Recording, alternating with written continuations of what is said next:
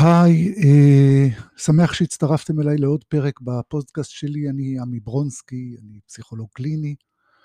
אה, הפרק שלנו היום יעסוק אה, בנושא של אה, ארגון אישיות, זה מושג שטבע אוטו קרנברג, שהוא אה, פסיכיאטר אה, אמריקאי.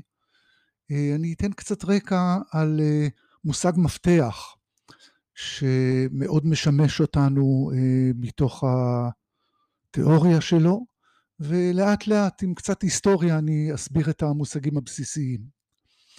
אה, אה, קרנברג בעצם הוא בן לדור שהוא דור בסביבות שהטקסטים החשובים שלו נכתבו בשנות ה-60 וה-70, כשבעצם בתפיסה הפסיכיאטרית והפסיכולוגית עדיין התמודדו עם השיירים של התפיסות הישנות שאנשים מבחינת פסיכופתולוגיה נחלקים לאנשים בריאים וחולים.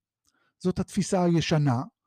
אה, אפשר לראות אותה גם בתפיסה של פרויד, שבמושגים שלו אה, הוא משתמש במושג, שפרויד משתמש במושגים שלמעשה השתנו כבר מזמן, שכשפרויד אמר אה, נרקיסיסטי הוא בעצם מתכוון למה שאנחנו מתכוונים היום פסיכוטי, וכשהוא אמר נוירוטי הוא התכוון למה שהיום אנחנו מתכוונים גבולי, אבל בעצם הקרקע של קרנברג, שהוא היה מושפע גם מתיאוריות הדחף של מלאני קליין וגם מפסיכולוגיית האגו, של מרגרט מאלר, אה, בעצם הגיע לכמה תובנות מאוד חשובות ובסיסיות ומעניינות. הראשונה היא שבני אדם למעשה מבחינת הפתולוגיה נחלקים לשלוש קטגוריות ולא לשתיים. זאת אומרת שיש בני אדם שהם, אה, הוא קורא להם נוירוטים, יש בני אדם שהוא קורא להם גבוליים, ויש אה, אה, בני אדם שהוא קורא להם אה, פסיכוטיים, כשלמעשה הקטגוריזציה היא שיש אנשים שהם חולים, שיש אנשים שיש להם פתולוגיות נפשיות שהן מוגדרות כפתולוגיות בטווח הביניים שהן מתונות יחסית, ויש אנשים שהם או ללא פתולוגיה עם פתולוגיות קלות. המושג השני שהוא בעצם נשען עליו הוא הניסיון להשתמש בכוחות אגו או תפקודי אגו כדי להגדיר את הפתולוגיות, את התשתית של הפתולוגיה. כשבעצם מה הוא אומר? הוא אומר שהוא מחלק את תפקודי האגו לשלוש קטגוריות אה, חשובות ראשונות ובסיסיות, שזה בוחן מציאות, אינטגרציה של זהות ואיכות מנגנוני הגנה. הוא מוסיף עוד כוחות אגו נוספים שבהם העיקריים זה אה, ויסות ושליטה בדחפים וברגשות, זה אחד. השני הוא אה, אה, חומרה והכלה של חרדות ואופי של חרדות. והאחרון, השישי, הוא אינטגרציית סופר אגו. בעצם טענת היסוד שלו, כשאנחנו מנתחים את חוזק האגו של האדם, אנחנו יכולים לקבל איזושהי הערכה שהיא לא נוגעת לסוג הספציפי של הפתולוגיה שלו, אלא לחומרה הפתול... הכללית של הפתולוגיה. כשבעצם מה שהוא אומר, הוא אומר אם אנחנו נוכל להעריך אצל כל בן אדם מהי חומרת הפתולוגיה שלו, אז התשובה שנקבל או הפלטפורמה שתהיה לנו לתוכנית טיפולית היא לא פחות חשובה מאשר הצורך להגדיר את סוג הפתולוגיה ולפעמים אפילו סוג הפתולוגיה הוא משני זאת אומרת, האם מדובר בהפרעת אישיות סכיזואידית או נרקיסיסטית או גבולית, או בעוד שני מושגים שהוא מיעט להשתמש בהם והיום אנחנו יודעים כמה הם משמעותיים.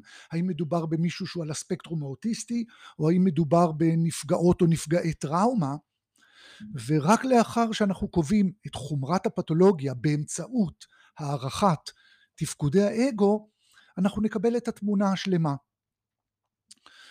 אה, כל הקונספט הזה מאפשר לנו קצת לשנות גישה ולגשת בהערכה שלנו לאוסף של תפקודים שילמדו אותנו בראש ובראשונה באיזה, באילו אזורים פתולוגיים נמצאים האנשים שאנחנו מעריכים אותם.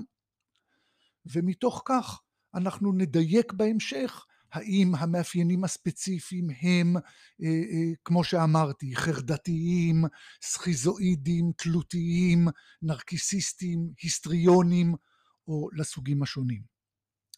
אז אני אנסה לפרק את זה לחלקים. המושג שהוא משתמש בו בעצם כמשתנה מתווך כדי להבין את המושג של חומרת הפתולוגיה או חוזק או חולשת האגו, הוא קורא לזה ארגון אישיות. המילה אישיות היא מילה קצת מטעה מכיוון שלמעשה הוא בוחן תפקודי אגו והרבה מהפתולוגיות הם לא מה שאנחנו קוראים הפרעות באישיות כי פתולוגיות של דיכאון, של חרדה, של ספקטרום של טראומה או של פסיכוזה הם לא פתולוגיות שאנחנו מקטלגין אותן כאישיות מכיוון שבתפיסה שלנו הפרעות אישיות הן הפרעות התפתחותיות שהן נגזרת של סביבת הגידול, הדמויות המטפלות וההשפעה שלהם עלינו אבל, אה, אבל עדיין המושג שהוא משתמש בו הוא ארגון אישיות.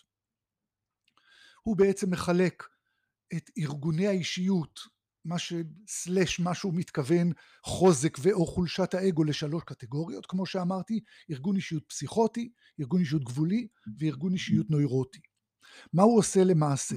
הוא בוחן את כל ששת תפקודי האגו וקובע בכל אחד מהם מה הם הקריטריונים שהתפקוד הזה תואם יותר את הארגון הפסיכוטי, הגבולי או הנוירוטי וככה יש לנו בעצם טבלה או נגיד הטבלה הבסיסית היא כמו שלוש על שלוש זאת אומרת שבציר הרוחב יש לנו אה, ארגון נוירוטי, ארגון גבולי וארגון פסיכוטי ובציר השני, בציר האנכי, בציר האורך יש לנו שלושה סוגים של תפקודי אגו, בוחן מציאות, אינטגרציה של זהות והגנות. וברגע שאנחנו מנתחים את שלושת הפונקציות האלה, אני כמובן ממליץ לדקדק יותר בתיאוריה שלו ולהשתמש גם בניתוח של ויסות ושליטה של דחפים ורגשות, אה, באינטגרציית סופר אגו ובעוצמה ובוויסות של חרדות, מכיוון שהם מחוללי פתולוגיה, וככה אנחנו נוכל למקם את הנבדקים שלנו על ארגון האישיות ולהתפנות לאופי הספציפי של הפתולוגיה. אז ככה, התפקוד הראשון שהוא מתייחס אליו הוא בוחן מציאות. מהו בוחן מציאות? יש הרבה מחקרים ותיאוריות על בוחן מציאות אבל הם ברובם אומרים אותו דבר. הם אומרים בעצם שבוחן המציאות הוא היכולת של האדם להבין את המציאות באופן קונבנציונלי ומסתגל כמו רוב האנשים. מה זה אומר? להבין את המציאות מבלי לצבוע אותה בצורה קיצונית בעולם הפנימי, שזה אומר מבלי להתבונן במציאות בנקודת מבט מאוד השלכתית, אלא לבחון ולהבין אותה אה, בצורה יחסית עניינית, קונבנציונלית ומסתגלת. שזה אומר אה, להבין תהליכים של סיבה ותוצאה באיך שמתנהלת המציאות, וכשאנחנו מדברים על בוחן המציאות, בדרך כלל אנחנו מדברים על המציאות האנושית. זאת אומרת, כשבן אדם מבין איך מתנהל העולם האנושי, הוא לא נותן פירושים חריגים, מוזרים, שהם א', שונים ממה שרוב האנשים יאמרו, ב', הם צבועים בהשלכה של העולם הפנימי, וג' אפשר לומר שהיות שהם, אם הם יהיו צבועים בעולם הפנימי, הם בדרך כלל יהיו בעלי אופי מפוצל, כי עולם פנימי שכופה את עצמו על המציאות הוא בדרך כלל עולם פנימי שמחולק לייצוגים אה, חיוביים ושליליים בצורה יחסית דיכוטומית, בצורה בינארית, זאת אומרת טוב או רע. ולכן אנחנו בודקים בתור קריטריון ראשון את היכולת של האדם להבין ולפענח בצורה מסתגלת את העולם המציאותי. אה, צריך לזכור שבתפיסות המיושנות בוחן המציאות נחלק לתקין או פגום, אה, מעוות, תקול במושג הישראלי, אבל למעשה כל המחקרים של עשרות השנים האחרונות יוצרים איזשהו רצף שבו בוחן מציאות מעוות הוא בוחן מציאות שנשען בצורה מובהקת על השלכה, הוא יהיה מחולק לטוב ורע, והפירושים שלו לא יהיו קשורים למשמעויות הקונבנציונליות והמתבקשות. הדוגמה הכי קלאסית זה מחשבות שווא של יחס וחשיבה דלוזיונלית. ו- וזאת הקטגוריה הפגועה של בוחן המציאות. לצד הקצה השני שקרנברג קורא לו הנוירוטי, שאנשים מפרשים את המציאות בצורה מסתגלת כמו רוב האנשים, ישנה איזושהי קטגוריית אמצע או טווח אמצע, שאנשים נותנים פירושים מאוד סובייקטיביים ואישיים, צבועים מאוד בעולם הפנימי שלהם, אבל עדיין הפירושים האלה אינם מעוותים. למשל, אני אתן לכם דוגמה פשוטה, שבן אדם אה, מסתובב בבית חולים והוא רואה רופא. אז בוחן המציאות המקובל, אתה רואה בן אדם עם חלוק לבן, עם name tag, כתוב דוקטור ככה וככה הוא רופא. בן אדם שהוא בבוחן מציאות שהוא כבר באזורים האידיוסינקרטיים או הסובייקטיביים, המשמעות שהבן אדם רופא היא קיימת, אבל היא הופכת להיות שולית. הדבר הראשון שעולה לו זה מה הוא חושב על רופאים, האם הוא רצה להיות רופא, האם אי פעם היה לו איזשהו אירוע עם רופא שהוא איזשהו משקע שלילי או חיובי, והטעינות האישית שהוא מוסיף לאירוע, אה, היא הופכת להיות הגורם המשמעותי באיך שהוא מפרש את הסיטואציה. כמו אנשים שמתנפלים או מתקיפים רופאים במיון, כי הם לא מקבלים את היחס שהם רוצים והמניחים שהרופאים הם מתנשאים, עוינים או, או, או קרים או דברים מהסוג הזה והם לא מבינים שהרופא הוא בן אדם וש, ושאם חדר המיון היה מתנהל באופן אופטימלי היו חמישה רופאים ובפועל יש רק שניים ולכן הם לא פנויים לעשות את העבודה. זאת אומרת להבין איך המציאות עובדת. וזה הקריטריון הראשון משלושת הקריטריונים הראשיים בוחן המציאות. וחשוב לזכור שיש תופעה שנקראת בוחן מציאות אידיוסינקרטי או סובייקטיבי שצבוע בצרכים הלא מסופקים, בעולם הפנימי, בחוויה האישית של הבן אדם. ובארגון פסיכוטי בוחן המציאות הוא לחלוטין אה, השלכתי, סכיזו-פרנואידי, מתעלם מהמאפיינים המקובלים של המציאות, כמו למשל אה, כשבן אדם חושב שאנשים מנסים להשפיע לו על המחשבות בצורות מוזרות, או שהוא חושב שהקריין בטלוויזיה מדבר אליו באופן אישי ולא מבין שהוא מסתכל לתוך טלפרומפטר. זאת אומרת, זה בוחן המציאות הפסיכוטי, שהוא בדרך כלל יהיה סכיזו-פרנואידי ורודפני. זאת אומרת, או שהמציאות מעריצה אותנו שהיא רודפת אותנו. בוחן המציאות ה... באזורים הגבוליים, הפגוע חלקית, יהיה כזה שמבין את היסודות ההגיוניים של המציאות, אבל משם הולך לפירושים האישיים, ובוחן המציאות הנוירוטי יהיה בוחן מציאות שמבין בבסיסו איך העולם עובד כמו שרוב האנשים מבינים, מבלי לצבוע אותו בהשלכה ובעולם פנימי מפוצל. הפונקציה השני אינטגרציה של זהות. אינטגרציה של זהות הוא מושג שמגיע יותר מפסיכולוגיית האגו, וההנחה היא שזה, ש... הזהות שלנו מתפתחת מתוך איזשהו תהליך ראשוני דיפוזי שבו יש חלוקה לחוויות טובות ורעות. אה, כמו שגם קליין אומרת וגם אחרים שהעצמי מחולק לחוויות טוב לי רע לי וגם האובייקט נתפס כאובייקט טוב ורע. ובהדרגה יש איזושהי התמזגות של הייצוגים הפנימיים של האובייקט הטוב והרע של ייצוגי האובייקט הטוב והרע. והתהליך של האינטגרציה הוא כאשר גם אני וגם האובייקט נמצאים באיזושהי זהות שמתכללת, מאזנת חוויות חיוביות ושליליות. והאינטגרציה היא בעצם אינטגרציה של ייצוגים חיוביים ושליליים. כשהרעיון בארגון הפסיכוטי הוא שהייצוגים הם מפוצלים לחלוטין והתפיסה היא או שלילית או רודפנית ומצד אחד או מצד שני תפיסה יכולה להיות גרנדיוזית וככל שארגון האישיות הוא יותר גבולי והתפקוד, והאינטגרציה של הזהות הולכת ומשתכללת, אז יש יחסית יותר איזון בין הייצוגים החיוביים לשליליים. בארגון הגבולי תהיה תופעה של פיצול, אבל בהחלט יכולה להיות גם איזושהי מידה של יכולת להודות בטעות, יכולת לקבל חולשה.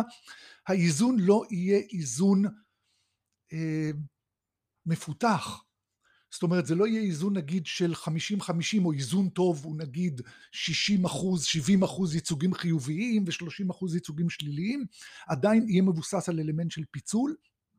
כשהנחת העבודה של קרנברג אומרת שבארגון הנוירוטי הזהות היא אינטגרטיבית, זאת אומרת יש בה איזונים טובים בין ייצוגים חיוביים לייצוגים שליליים. המשתנה האחרון הוא מנגנוני הגנה. עכשיו צריך לומר שמנגנוני הגנה הם תופעה שכדאי ללמוד אותה בנפרד. כי אני אומר את זה בצורה תמציתית, מנגנוני ההגנה אה, הם פעילות של האגו, כי קרנברג מגיע אלינו מהאזורים של תפקודי האגו, ואנחנו מדברים, וגם ארגון האישיות הוא בעצם איזשהו מושג חלופי לחוזק ואו חולשת האגו, ולכן מה שמאפיין מנגנוני הגנה, א', הוא שהם פועלים בצורה אוטומטית, ב', שהתפקיד המרכזי שלהם הוא תפקיד של הפרדה. אני לא ארחיב כרגע, אבל מנגנוני ההסתגלות, התפקיד שלהם הוא לחבר. לחבר את האנרגיה אל המציאות, אל האובייקט. אה, קשר, אה, סקרנות, תחביבים, השקעה, למידה, אלה הכל, אלה כולן פעולות של חיבור בין האנרגיה של הדחף לבין המציאות, האחר, המשימה, אה, הצלחה, קשר ותופעות כאלה. מנגנוני הגנה, המשימה שלהם היא לפצל. מה, מה הכוונה לפצל? להפריד אולי יותר נכון. המטרה שלהם היא לקחת במקור את הדחפים האגרסיביים שיש להם כוח הרסני ומאיים ולרסן את האופן שבו הם מתחברים או זולגים או אל האובייקט, לא להרוס את האובייקט, או אל ייצוגי העצמי, לא להרגיש חסר ערך לא שווה, או אה, להפריד מהמציאות כדי לא להתקיף את המציאות. ולכן כשאנחנו בודקים מנגנוני הגנה, אנחנו מחפשים לראות האם יש יכולת מצד אחד להפריד את הדחפים מהאובייקט כדי שלא יהרסו את האובייקט, אבל מצד שני הפעולה של ההגנה לא יכולה להיות חמורה וקיצונית, כי אם היא יוצרת בידוד מוחלט של הדחפים, הרי גם מלאני קליין אומרת את זה מאוד ברור במאמר של ההערות לכמה מנגנונים סכיזואידיים, היא אומרת הדחפים הם מקור האנרגיה. ולכן אם ההגנות יוצרות בידוד מוחלט של הדחף, הן משאירות אותנו ללא אנרגיה. ולכן אנחנו בודקים את מידת הקיצוניות שבה הגנות עובדות. שהגנה צריכה, למשל, בהגנות גבוהות כמו רציונליזציה ואינטלקטואליזציה, ההגנה מאפשרת להכיר בפחד, בקושי, בחולשה, והיא נותנת איזשהו הסבר רציונלי או, אינטלקטו, או אינטלקטואלי שבעצם נועד למתן את הקיצוניות שבה אנחנו תופסים את השלילי. כמו אנשים שחולים ואז מתחילים לעשות מחקרים על המחלה כדי לא להתעסק בצורה בוטה עם זה שאולי הם הולכים למות. ולכן הם יכולים לעשות תילי תילים של מחקרים כאיזשהו ביטוי של אה, אה, אה, רציונליזציה ואינטלקטואליזציה או לתת לעצמם הסברים שלא נורא גם במצבים של פרידה בכל מיני סיטואציות. ישנן הגנות שיוצרות בעצם הפרדה מובהקת בין הליבידו לאגרסיה, בין הנגזרות השליליות של האגרסיה, שזה רגשות שליליים או ייצוגים שליליים, לבין הנגזרות של הליבידו, שזה רגשות חיוביים וייצוגים חיוביים. המחיר של ההגנות שיוצרות פיצול הם, הוא שהן למעשה יוצרות בן אדם שהוא כמו שני אנשים, שברגעים מסוימים הוא אדם חזק וטוב, ברגעים אחרים הוא בן אדם אה, אה, חלש, פגום וחסר אונים. ולכן מידת הקיצוניות של ההגנות היא אינדיקציה ליעילות שלהם, ולכן הגנה של פיצול היא הגנה שהמחיר שלה ככל שהיא קיצונית יותר הוא זהות לא אינטגרטיבית. כי על פי פסיכולוגיית האגו כל אחד מהמושגים תלוי בשני. ולכן הגנות פרימיטיביות מה שהוא קורא, שיוצרות פעולה קיצונית, המחיר שלהם הוא גם באינטגרציה של הזהות. עוד דוגמה למשל, כאשר ההגנות פועלות כדי לסלק את האגרסיה ואת הנגזרות שלה מתוך העצמי ולשים אותם בחוץ כמו הגנות של השלכה, שימוש קיצוני בהשלכה יוצר מצב שמצד אחד האני נקי מתוך הייצוגים השליליים, הדחפים והרגשות השליליים, ויש לזה אבל שני מחירים ברורים. אחד, שאם הכל נמצא בחוץ, אז החוץ הוא רע, והמציאות הופכת להיות רודפנית. והדבר השני הוא שאם כל הרע הוא בחוץ, אז יחד עם סילוק הייצוגים השליליים, גם כל האנרגיות שמפעילות אותנו מתוך האגרסיה, שהאגרסיה היא משתלבת עם הליבידו כמנוע לפעולה, הבן אדם נותר ללא מנוע, והוא נותר עם רצון חלש, ועם אנרגיה חלשה. ולכן ההגנות הפרימיטיביות הן הכחשה, שהמחיר שלה הוא ניתוק מעצמי האמיתי, פיצול שהמחיר הוא דיסאינטג... זהות לא אינטגרטיבית, והשלכה שהמחיר שלה הוא היחלשות אנרגטית ועולם רודפני. שכמובן שהגנות פרימיטיביות מיוחסות לארגון פסיכוטי, הגנות מעורבות, זאת אומרת שימוש ברציונליזציה, אינטלקטואליזציה ופיצול למשל, או, או, או הכחשה מעורב כי הכחשה היא במשפחה של רציונליזציה, אינטלקטואליזציה ובידוד רגשי, אז אלה הגנות של הרמה הגבולית, וארגון נוירוטי הוא יהיה אה, אה, אגו שיודע להשתמש בהגנות שהן ברובן מסדר גבוה, העתקה, רציונליזציה, אינטלקטואליזציה, למשל או מידה של בידוד רגשי, וצריך לזכור גם שזה הכל עניין של מידתיות.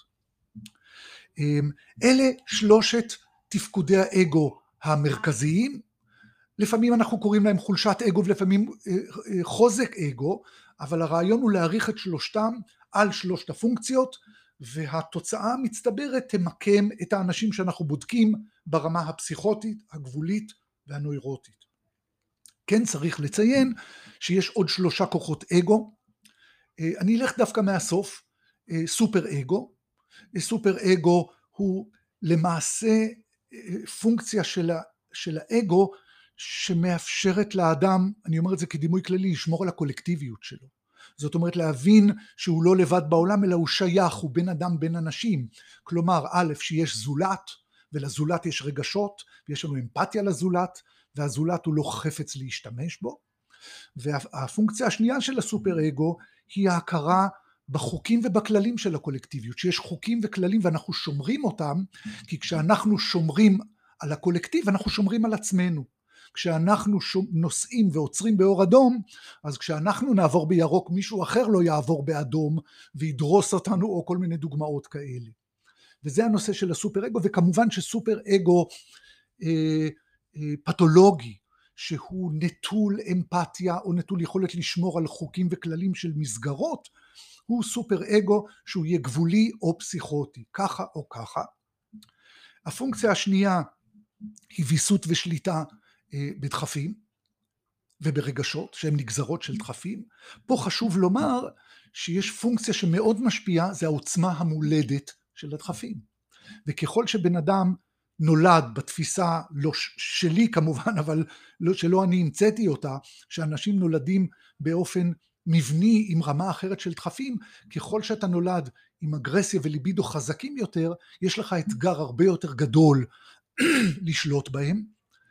ויש כל מיני סיבות שיכולות לפגוע לך, נגיד אנשים שיש להם ליקויים אורגניים ובעיות ויסות, אם הם נולדים עם דחפים חזקים, הם יכולים למצוא אותם עם ליקויים חמורים בוויסות ושליטה של דחפים, שהסיבה היא לפעמים עוצמה של דחף, לפעמים היא חולשה של ויסות, ולפעמים היא גם וגם. ואז לפעמים יכולים להיות אנשים שהם אורגניים והם אימפולסיביים. אבל הם לא אימפולסיביים מתוך כעס או מתוך שנאה, אלא מתוך השילוב הזה של עוצמות דחף וחולשה של ויסות. יש כל מיני סיבות שיכולות לגרום לחולשה של ויסות ושליטה ברגשות ובדחפים. אה, כמובן שככל שהקושי הזה חמור יותר, אז ארגון האישיות, יש, זאת אומרת הוא בוודאי יהיה גבולי ולעיתים גם פסיכוטי. המשתנה השלישי הוא חרדה. גם חרדה הרבה מחקרים מלמדים באופן די מובהק שעוצמת החרדה היא משתנה מולד. יש אנשים שנולדים עם רגישות נמוכה לחרדה, יש אנשים שנולדים עם רגישות גבוהה לחרדה, כמובן שיכולת נמוכה להכיל חרדה עם עוצמות של דחף הופכת את החרדה להרבה יותר עוצמתית ואנחנו רוצים להעריך את עוצמת החרדה. לחרדה יש המון משמעויות. אה, ילדים שגדלים אה, עם פגיעות מאוד גדולה לחרדה ועם סביבה שהיא לא סביבה מחזיקה אלא מטלטלת, בסופו של דבר ייווצרו נזקים לתחושת הערך העצמי, ייגרמו נזקים לתפיסת המציאות, ולכן החרדה היא מאוד חשובה, מכיוון שהנזקים המשניים שלה יכולים ללמד אותנו על פונקציות אגו אחרות, אבל בכל מקרה, ככל שהחרדה היא יותר חמורה, כמו חרדת כיליון, היא יותר אה, עשויה לרמז על ארגון אישיות גבולי נמוך ואו פסיכוטי, כשהחרדה היא מעט יותר מתונה כמו חרדת נטישה, היא תהיה חרדה שמאפיינת ארגון גבולי, וחרדה מכישלון, פרויד קורא לזה חרדת סירוס, אבל זה יותר חרדה באזורים של הערך, היא תהיה יותר חרדה שמאפיינת את הארגון הנוירוטי.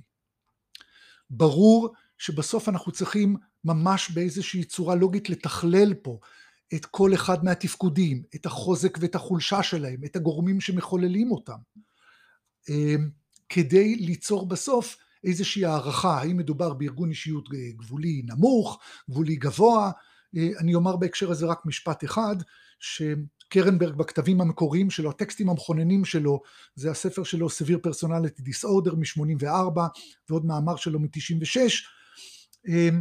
בסופו של דבר הרעיון שלו הוא שיש רצף.